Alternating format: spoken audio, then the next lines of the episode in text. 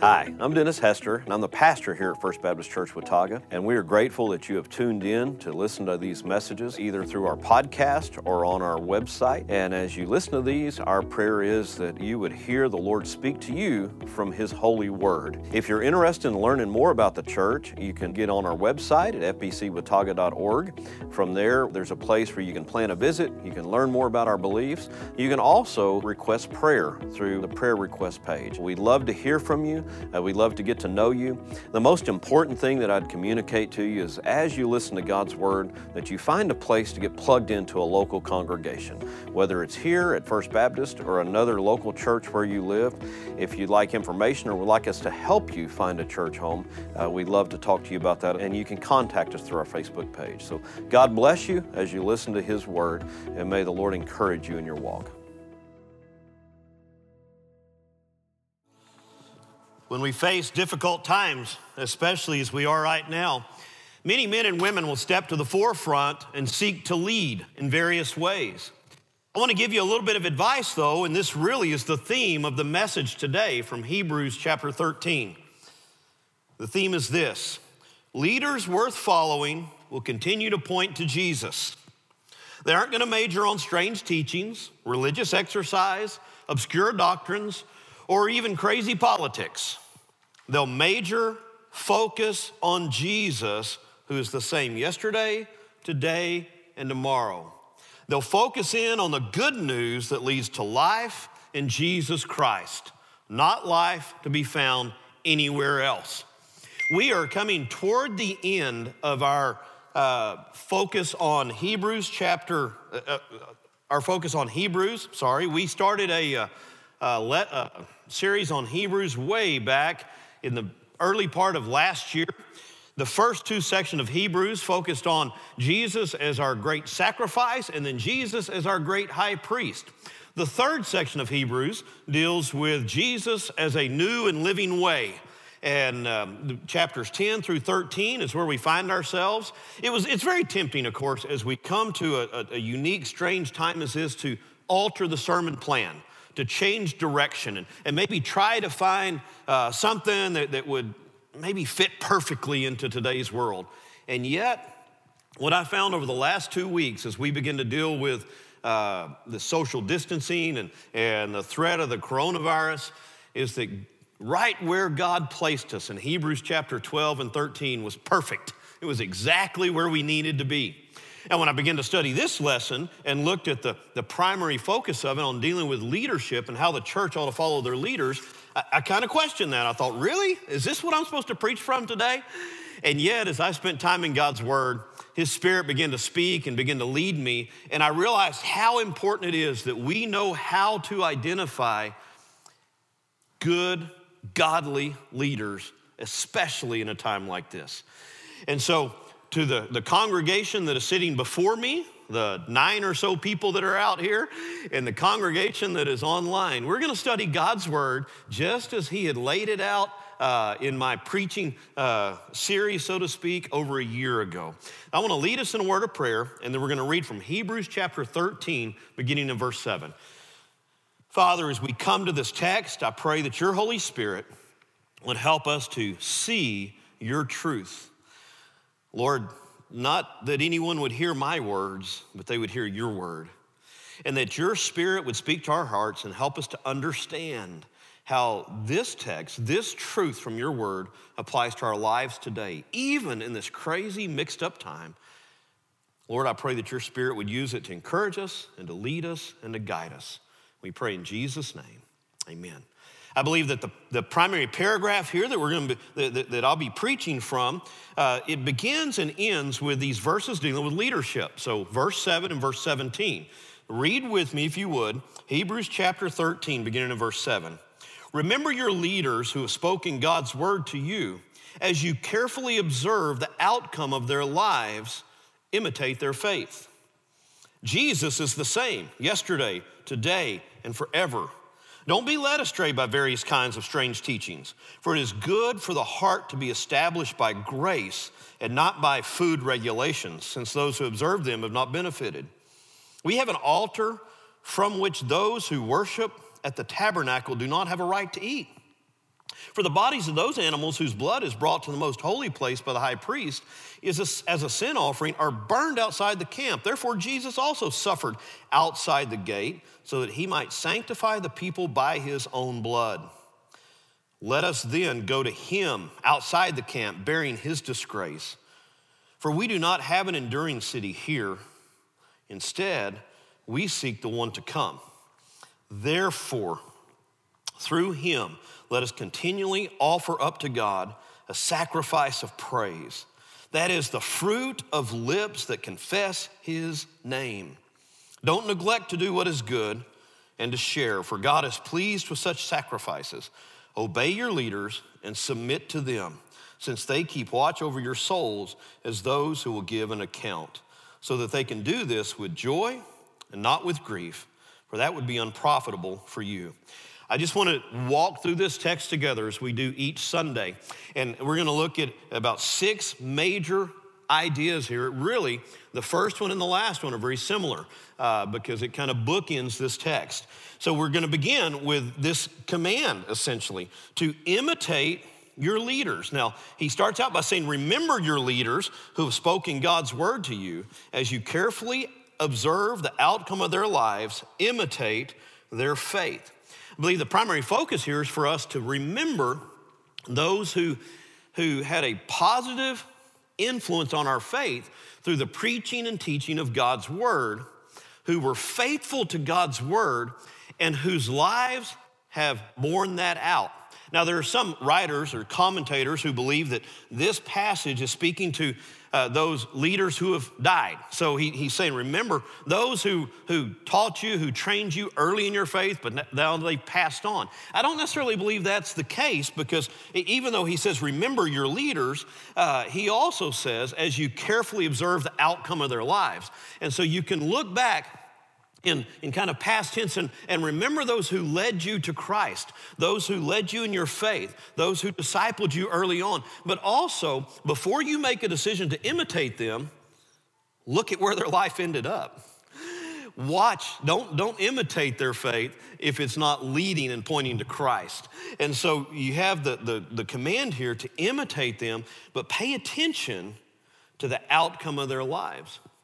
And I think that the, really part of the, the command of the author here is that we, we give honor and we focus on those who appointed us to Jesus, but we also are careful, because not everybody who claims to be a pastor or everyone who claims to be a teacher of God's word has the right motives. In fact, a lot of, a lot of guys who would claim to be pastors or prophets uh, are, are false prophets or are false teachers. And so pay attention to their words, but also pay attention to their lives before you make that decision to follow them. The term here is not strictly, it does not strictly mean pastor. It's kind of an administrative term that means leaders, uh, but it's not a technical term. It really pointed to anybody that, that had been put in a position of leadership, whether it be in government or, or whether it be in a church or whether it be in, in, a, in a job position. So really, this is kind of good advice all the way around. You want to follow those whose lives line up with God's word. And yet, as the writer of Hebrews applies it here, he certainly is applying it to leaders in the church. So as they proclaim God's word, follow them, imitate them, but pay attention to where their life leads. So the second command here, and this is a it's an interest, interesting verse, because it looks almost like it's it's this beautiful verse of praise that's just dropped down out of the sky right in the middle of this passage. But it's really not. This verse serves as a, a connector to verse seven and then verse nine through twelve. He says, Jesus is the same yesterday, today, and forever. How does that connect to verse seven? Well, it connects to verse seven as a reminder that if you see a, a, a teacher who is preaching one thing about God's word, but their life does not line up with it, or they change their teaching, you better pay attention to what's going on. And, and ultimately, uh, when things get difficult, times change, sometimes people begin to change what they're saying. Their tune begins to change, so to speak.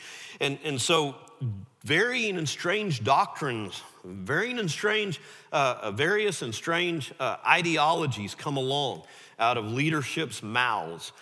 Pay attention to that, because Jesus is the same yesterday, today, and tomorrow. The Jesus who died on a cross and rose again two thousand years ago shed his blood for your sin and my sin, that we might have hope and that we might have everlasting life, is not affected by social distancing. He's not affected by, by covid nineteen.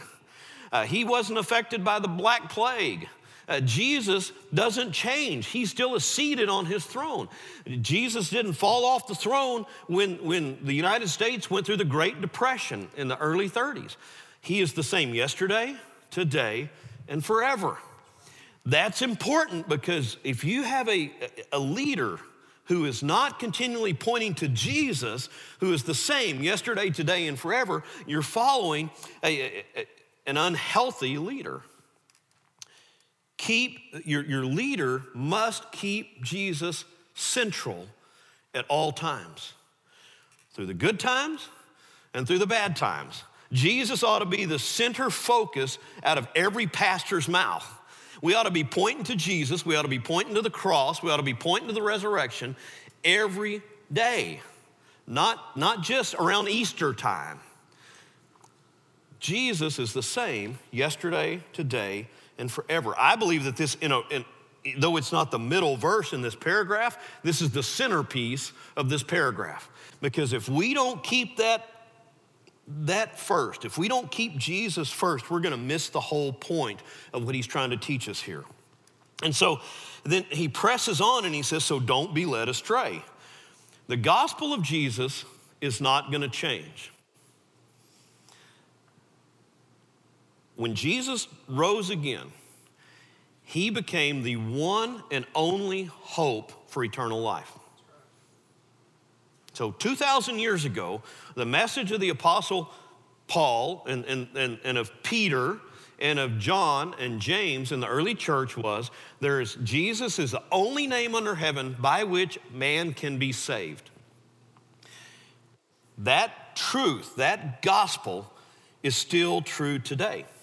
Now, as humans change and as we, we gain insight and, and we learn more about the universe and we learn more about uh, molecular biology, whether it's from the tiniest uh, uh, microbiology to the, to the you know studies of the universe, we may learn more about God's creation and come to a better understanding of all that God's created.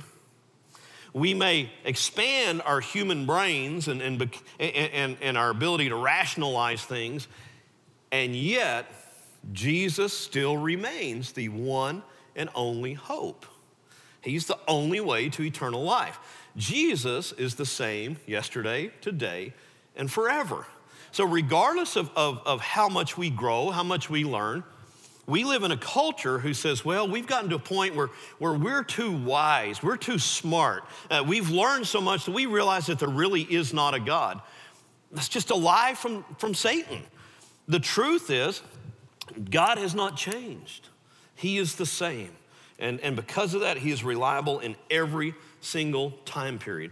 Verses nine through twelve then kind of point toward what we don't need to be led astray toward. So if Jesus is the same yesterday, today, and tomorrow, we, we, we need to be careful with some things that, that people will try to lead us to during our day and age.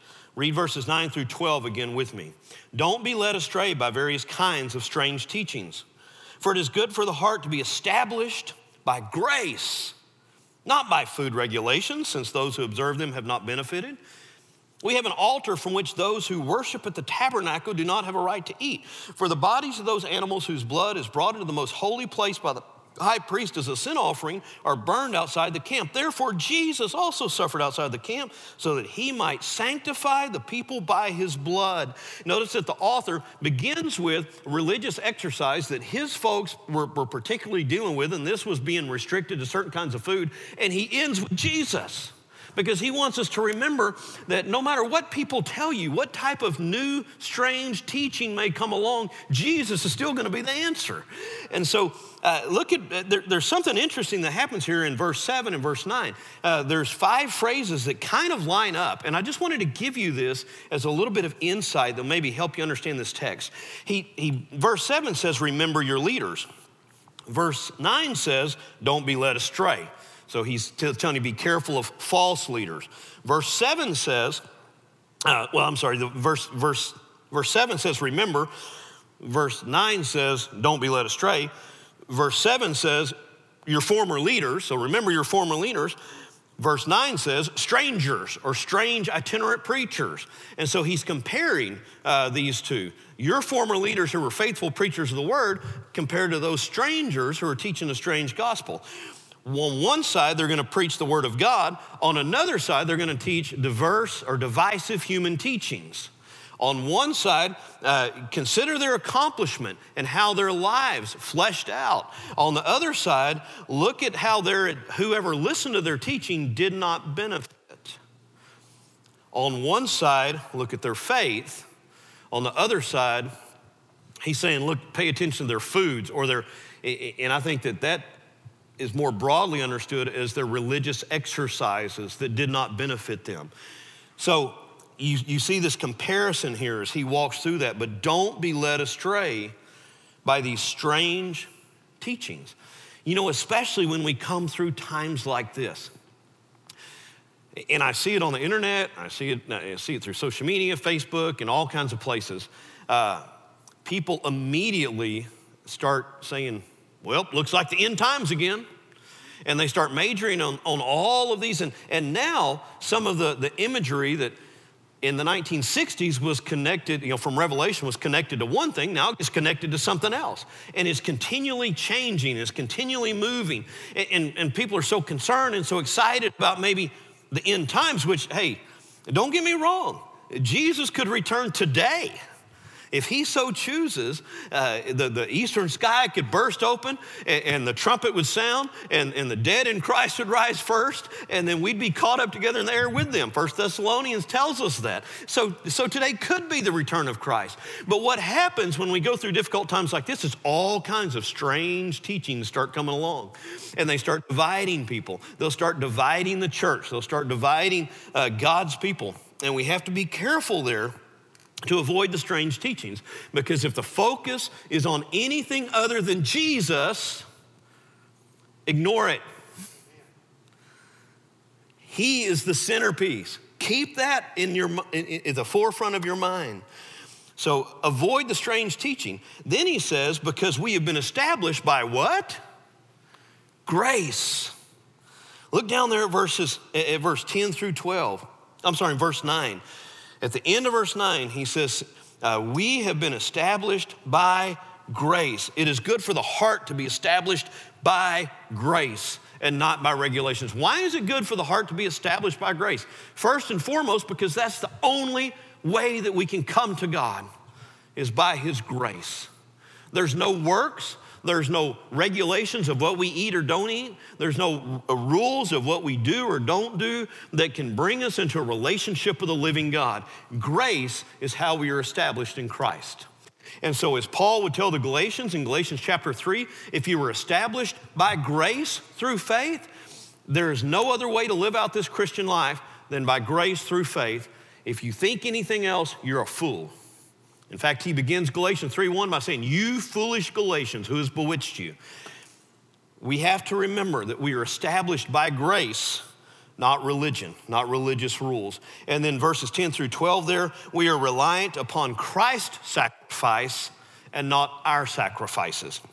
Verses ten through twelve, you see uh, the writer of Hebrews flesh this out in kind of a, a strange way for us. We're, we're not accustomed to it in our ears. As he was writing to the Hebrews, they were very accustomed to the, the religious practices of sin offerings and, and sacrifices as, as guilt offerings. And, and we just don't live in that world as they did. And, and what he is trying to, the point that he's trying to make here is that those who still hold on to those offerings for their hope aren't even allowed to come to the table that we get to come to to worship a holy God. Because the only way to come to that table is through Jesus. It's not through uh, a sin offering. It, it, in fact, he uses this weird phraseology about, uh, you know, whether you're inside the gate or outside the gate, the bodies of those animals whose blood is brought into the most holy place by the high priest as a sin offering are burned outside the camp. And so he's using all this image about how, how the sacrifice is made outside the camp, but it's brought into the tabernacle and it's made as a, as a sacrifice there. So Jesus also went outside the camp and he shed his blood for us. But he wants us to see primarily that Those who observe those practices, verse ten, can't even come to the altar to worship that followers of Jesus can come to. Hebrews from verse uh, chapter one through chapter, the middle of chapter ten, focused primarily on this idea that Jesus was our one and only sacrificial lamb, and that Jesus became our high priest, our Uh, the, the one through whom we could come into the holy place, into the true tabernacle, and truly worship a living, holy God. And so it is through Jesus, his sacrifice, that we have hope of eternal life. Now, I'll pause there just for a moment because uh, I don't know who all is maybe listening to this broadcast. I saw a lot of our friends from, from May, Texas, and that surrounding area are listening, and then and folk, friends up in Tulsa. But wherever you're listening, the truth is still the same. Jesus is the centerpiece. He is our hope. And, and, and I've been all around this, but I want you to hear this. If you have not come to that place where you have, have agreed with Scripture, you've confessed, yes, I've got sin that needs to be dealt with, and my only hope for eternal life is through Jesus. I plead with you to, to make that decision. To wherever you are, right there in your living room, you don't have to wait until, till this is over. You, if right now the Holy Spirit is tugging on your heart, turn off your iPad or turn off your T V and get down on your knees and pray and ask for Christ to forgive you of your sins through his blood that was shed on the cross, because he is your only hope of eternal life. We had a friend from our growth group that I've already started praying for, her aunt and uncle. One of them has tested positive for covid nineteen, and the other one is immunodepressed and is beginning to show signs. And so, Heather, we're, we're praying for your aunt and uncle. This thing's real. What, there's craziness going on out there, and I, I may not understand or agree with all the, the decisions made by leaders across our country with social distancing. I, I'm trusting them. I'm, I'm obeying them. That's why we're doing service like we are. But this is real. There are people who are going to die from this disease. And if they die without Christ, they're going to die forever. If you're one of those who don't know for sure whether or not, if you were to, to die this week or next week in the midst of this pandemic, if you don't know for sure, I plead with you to simply come to Christ and say, Lord, I believe that you are my only hope. Forgive me of my sins. If you don't completely understand or you need guidance, reach out. Reach out to us through through First Baptist Watauga, f b c watauga dot org slash prayer, and we, we, we'll be glad to reach out with you. Reach out. Kevin Skinner right now is online. I know that following the service. Reach out to him, because this is crucial.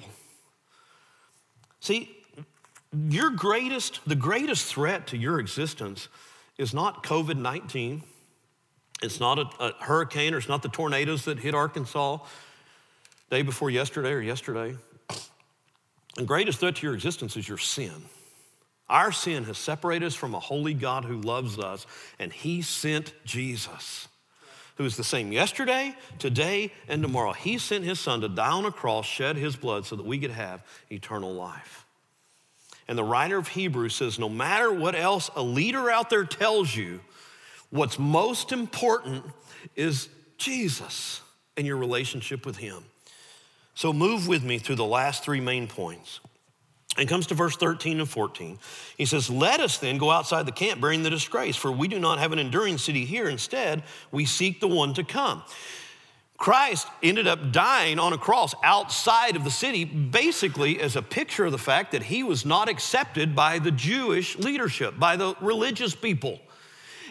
And the writer of Hebrews wants his audience to understand that just like that, we're not going to be understood by a lot of people around us. We're not going to be understood by some of those who are religious and to seek to get to God through religion. And we're certainly not going to be understood by those who, who in our culture who don't know God and, and, and claim atheism or, or claim to be uh, agnostics. They're not going to understand us. And so it's as though we're going to be separated. We're going to be pushed outside the camp. We're going to be, uh, uh, we're going to have to go out there. We're, we're, we're, we're, we're kind of a disgrace to the rest of the world. And, and the writer of Hebrews says, go. Go, go be where Jesus is. Accept that disgrace. Accept that misunderstanding. Take it outside the camp. Let us go outside the camp bearing his disgrace. You know why? Because what we face on this earth is temporary. Any shame, any disgrace, any misunderstanding that, that someone would, would, would give us is temporary. We don't, we're not looking for uh, this world. We're not wanting to stay here. We look for that enduring city, that one that will last. We don't have an enduring city here. Instead, we seek the one that is to come. That's where our eyes ought to be focused. So why is it, and, and this is what I talked a lot about last week and the week before about why I'm not afraid, why I'm just not that worried about covid nineteen. And it's not because I, I'm a little younger or healthier than some others it may be. Some of the, I've seen many recently who have been under fifty, who have, have lost their lives to this disease. I, I'm not as worried about it because if I were to catch the disease and I took my last breath on this earth, next week, I'd open my eyes in the presence of God. This is not an enduring city for me. That this world is going to come to an end for all of us at some point. So the question is, are you prepared for what's next? So ultimately, the threat of any disease, of any pestilence, of any disaster to the Christian who has trusted in Christ, that threat is temporary. The hope I have is eternal. Stand up for Christ when it's tough, because this is not your final resting place. This is not where you're going to end up. And then in verse fifteen and sixteen, continually praise God. And I, I don't want to pick on worship ministers here, but I'm gonna a little bit. See, I think we're so quick to take things out of context that we miss something here. Uh, I've heard this verse quoted over and over to continually, uh, through him, let us continually offer up to God a sacrifice of praise. That is an incredible passage of scripture, incredible advice. But you know what I haven't heard, I haven't been reminded of, I haven't had people quote when they quote that part of the passage is where the rest of the verse tells us what that sacrifice of praise is. That is that the fruit of our lips confess his name. See, that's the sacrifice of praise, is that you go around talking about Jesus, that you confess his name. He is what matters. You can have all of the feel-good songs that you want, but if you're not confessing the name of Christ, it doesn't matter. But see, this expounds before, but beyond that. You don't have to be in a worship service with a band singing a Christian hymn to confess the name of Jesus. When you confess Christ's name, you're offering a sacrifice of praise. When you're at the gas pump and you're talking to the person next to you and you, you confess the name of Christ, you're offering a sacrifice of praise because you're confessing who he is. God has called us to continually offer a sacrifice of praise, which is the fruit of our lips that confess his name. So he gives us a couple really good practical pieces of advice here that, that we that they're important as we go outside the camp. One, continually offer a sacrifice of praise. Continually have the name of Jesus on your lips. You know, anytime that there is a, a hurricane in the Gulf, it doesn't matter where you go, you'll hear the name of the hurricane on people's lips. You know what you hear right now everywhere you go? I stopped off in, in Throckmorton, Texas on Thursday to buy something at a uh, uh, uh, dealership for four-wheelers, for my brother's four-wheeler. And you know what they want to talk about the whole time I was in the store? covid nineteen. See, we, we always have something that's on our mind, that's on our lips, that we're talking about. Whatever's on our minds, what tends to come out here. You know what this passage says? You ought to have Jesus so much on your mind that he keeps coming out here. That's the sacrifice of praise, that you're continuing to focus on Jesus and confess his name. So the first piece of advice in the midst of everything that's going on, let Jesus be on your lips more than covid nineteen. That's a pretty good, straightforward piece of advice. Second piece of advice it gives you here, continue to do good and fellowship. There in verse uh, fifteen and sixteen, uh, verse sixteen in particular, do not neglect what is good and to share. Continue to do good. And that word that's translated to share in the Christian Standard Bible is the word koinonia. It means fellowship. And it really, in our minds, it, that, that seems like two different things. We we can't really fellowship together right now. I heard a great story this week. Uh, somebody on one of the neighborhood apps, an elderly person, had, had put out there a question. Hey, does anybody know where we can find toilet paper this week? You know, toilet paper's made it into the sermon for the last three weeks. I, I'm hoping through the rest of COVID nineteen we can find out a way to fit it in. This lady, uh, she just put out there, does anybody know where we can find some toilet paper? We're needing some. Later that afternoon, she heard a knock on her door and looked out on her porch, and there was a stack of toilet paper. Somebody who had extra shared. Now, I know how they got extra. We've seen the lines. Uh, but the, the, the point is, we can still do good, even in the midst of all that's going on, and love on each other. Fellowship with each other. I saw our, our men's growth group today had a full class uh, online as they were sharing God's word, studying together. We can still fellowship. We can still share. Yes, I, I miss the personal one-on-one contact. And, and I believe that, that, that we certainly don't want to neglect God's word when it says, uh, you know, don't uh, neglect the joining together, coming together, or fellowshipping together as brothers and sisters in Christ. But during this strange time, if we keep the name of Jesus on our lips and we continue to reach out and to do good and to share, we're showing love to God and love to each other, which is the very root of what Jesus says true religion is, to love him and to love each other. And then finally, you get to verse seventeen. And uh, this is the bookend. I told you that, that the beginning of this, this passage, verse seven and verse seventeen, were the bookends of this text, and they, they kind of said the same thing, but, but a little bit different.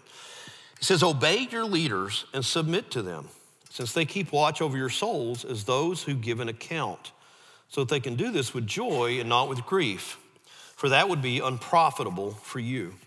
I believe that this passage, th- this verse, as it's connected together with this entire text, is primarily telling us to obey those leaders in the church whom God has appointed as leaders over us, okay? And, and you know, I've, I've, I've used this text uh, when I'm talking about pastoral leadership. Uh, I think that, that we have a command here from God's word that when a church believes that God has called a man or men to serve as leaders, or if you want to use the term elders in the church, once God has appointed them to a position of that leadership, and, and in this case, particularly the elders would represent Kevin and I, the two ordained uh, pastors of First Baptist Watauga here. The church has a responsibility and an obligation to seek to follow our spiritual leadership. Now, the caveat that I'm gonna point you back to is pay attention to our lives and see if we're living out what we preach when you look back at verse seven. If we're not, in my case, and I know Kevin would say the same thing, call us on it. Come talk to us about it. But certainly, th- th- this isn't a blank check for leaders to uh, exercise dominance or authority over a church. But it is a command from the Lord that if you believe God has called that person to a position of leadership, then you need to recognize that God's called them, God's placed them there, and you need to obey. You need to follow their leadership. Because if you don't, you're not just disobeying the pastor's desires, you're disobeying God. Now, that sounds like a strange thing coming out of a pastor's mouth, because those that know me know that I'm not an authoritarian leader in any kind of way. I believe that God's called me to be a shepherd, a servant leader. And so I'm very careful with, with how I approach this text. But the, but the bottom line is that in the church, here's the scary part. God's gonna hold me accountable for your souls. If I'm held accountable, then, then certainly I need to have some room to lead, okay? I believe that this passage also has a broader application, though, for our day. Scripture also teaches us that God has placed leaders in authority in our nation. God's the one who's put presidents in place. He's the one who's put governors in place. He's the one who's put city leaders in place. And there's times when when I don't like what some of the leaders have told us, even during this time of disaster. But God's word says that I'm to obey them. God's word says that I'm to submit to the direction from our leadership. Even though I may not understand it, I've got to put some kind of level of trust in our, our, our health leaders, our medical experts. I may not like everything they say. I may not agree with everything that they say. But unless they lead me directly away from God, and they, they call me to do something that, that, that is a direct uh, affront to God's word, I'm obligated by God's word to obey and to follow that leadership. So ultimately, now who's going to be held accountable? The leader is. In fact, James chapter three, uh, verse one says, hey, not many of you should aspire to be leaders because you're going to be held to a higher level of judgment. I can assure you, I did not aspire to be a pastor. I'm only here because I believe God called me. I don't aspire to be a leadership in the medical, a leader in the medical community because I don't have an expertise there and I'm not called there. So I'm going to follow those who God has put in place there. Because if you refuse to obstinately disobey leadership, it's not only going to go bad for them, but it's going to go bad for you. You know, there there are, these are strange times. And, and, and leaders are going to have to make a tough decision because there's some people who have just decided, I just ain't going to do what you tell me to do.